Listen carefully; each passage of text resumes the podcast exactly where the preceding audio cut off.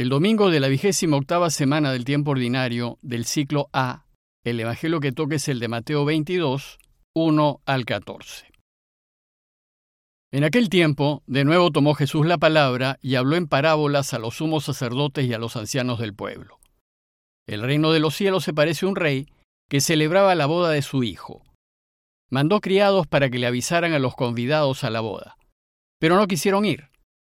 Volvió a mandar criados encargándoles que les dijeran, Tengo preparado el banquete, he matado terneros y reses cebadas y todo está a punto, vengan a la boda. Los convidados no hicieron caso, uno se marchó a sus tierras, otro a sus negocios, los demás les echaron mano a los criados y los maltrataron hasta matarlos. El rey montó en cólera y envió sus tropas que acabaron con aquellos asesinos y prendieron fuego a la ciudad. Luego dijo a sus criados, la boda está preparada, pero los convidados no se la merecían. Vayan ahora a los cruces de los caminos y a todos los que encuentren e invítenlos a la boda. Los criados salieron a los caminos y reunieron a todos los que encontraron, malos y buenos. La sala del banquete se llenó de comensales. Cuando el rey entró a saludar a los comensales, reparó en uno que no llevaba traje de fiesta y le dijo, Amigo, ¿cómo has entrado aquí sin vestirte de fiesta? El otro no abrió la boca. Entonces el rey dijo a los camareros, Átenlo de pies y manos y arrójenlo fuera a las tinieblas.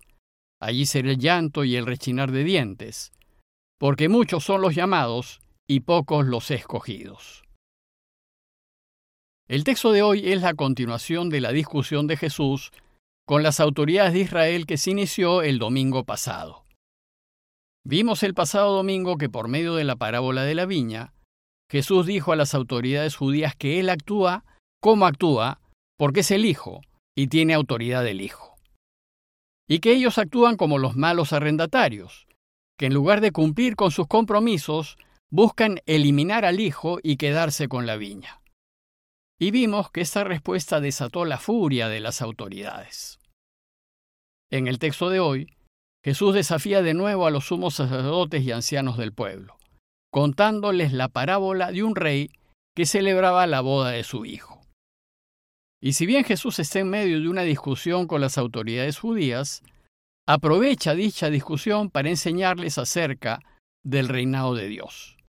Y les dice que el reinado de Dios se parece a ese rey que celebraba la boda de su hijo.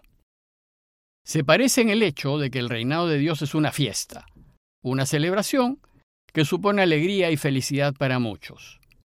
Se parece en, que Dios, así como lo hace el rey, tiene una lista de invitados a su fiesta. Son aquellos invitados a participar del reinado de Dios. Se parece en que muchos de los invitados a participar en el reinado de Dios no les interesará participar, y así como desairaron al Hijo al no querer ir a su boda, desairan a Jesús al no querer participar del reinado del Padre.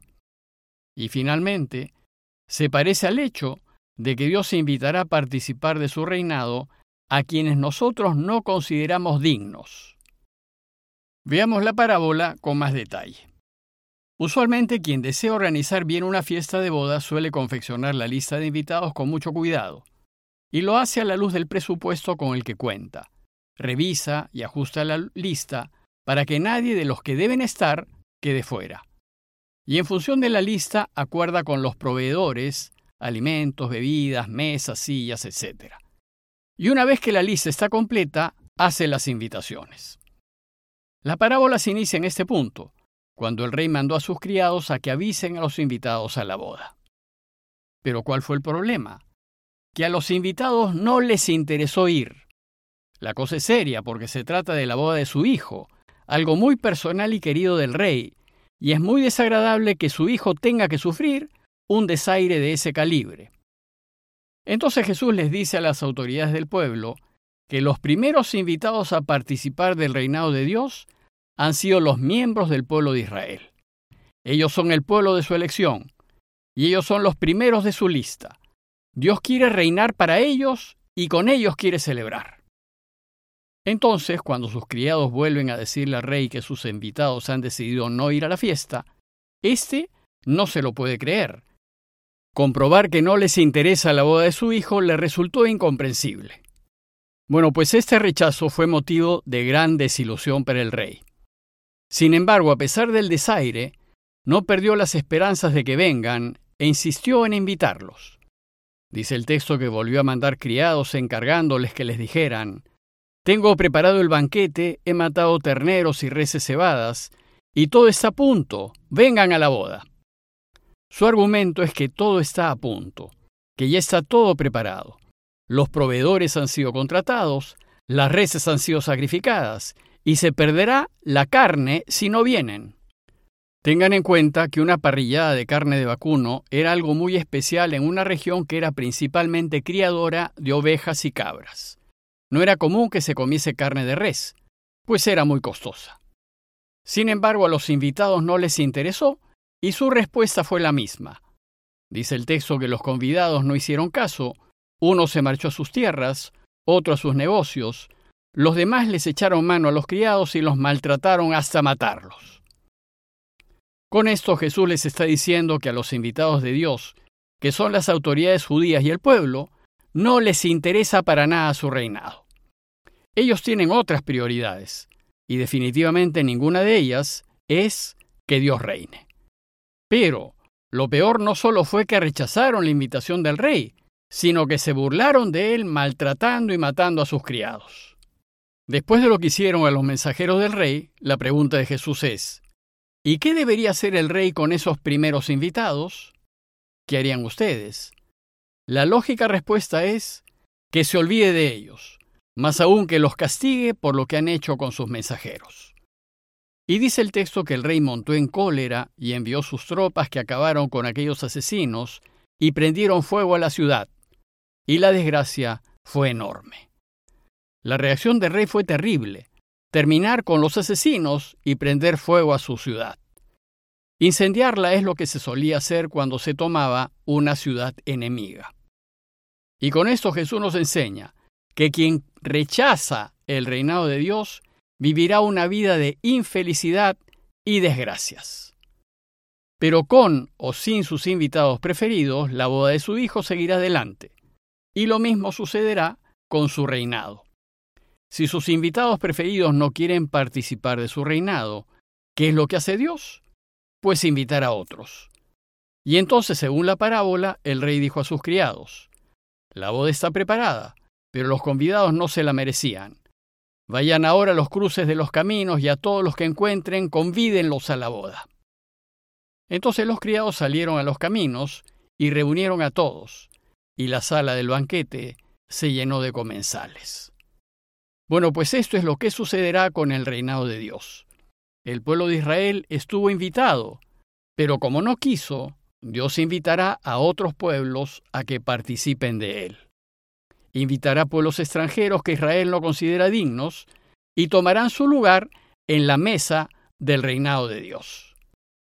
Estos invitados de la segunda hora son nuestra iglesia, que ahora es el nuevo pueblo de Dios y que está conformada por pueblos de toda la tierra que han escuchado la invitación del rey y que la han aceptado. A las autoridades de Israel que escucharon la parábola de Jesús y que se dieron cuenta que hablaba de ellos, no les gustó nada. Y es así como termina en Mateo el juicio al pueblo de Israel. Bueno, pues terminado el juicio al pueblo en su conjunto, empieza ahora el juicio individual. Dice el texto cuando el rey entró a saludar a los comensales, reparó en uno que no llevaba traje de fiesta y le dijo, Amigo, ¿cómo has entrado aquí sin vestirte de fiesta? El otro no abrió la boca. Entonces el rey dijo a los camareros, Átenlo de pies y manos y arrójenlo fuera, a las tinieblas. Allí será el llanto y el rechinar de dientes, porque muchos son los llamados y pocos los escogidos. Los expertos consideran que este texto es un añadido que originalmente perteneció a otra parábola dicha por Jesús en un contexto semejante de fiesta. Sin embargo, muy bien se puede leer como la continuación de la parábola de hoy, y se puede pensar que estas líneas finales se refieren a aquellos que se llaman cristianos, pero que no viven como cristianos. Pues para participar en la gran fiesta del reinado de Dios, tenemos que vivir con los valores del reino y actuar en consecuencia. O como dice San Pablo, tenemos que revestirnos de Jesucristo, que es estar vestidos de fiesta, y guiarnos por sus valores y vivir como Él vivió. Esto significa que si queremos participar en la fiesta del reino, pero no nos revestimos de Jesucristo, no merecemos estar en la fiesta. Y cuando no vivimos como cristianos, no solo no merecemos estar, sino que además terminaremos expulsados.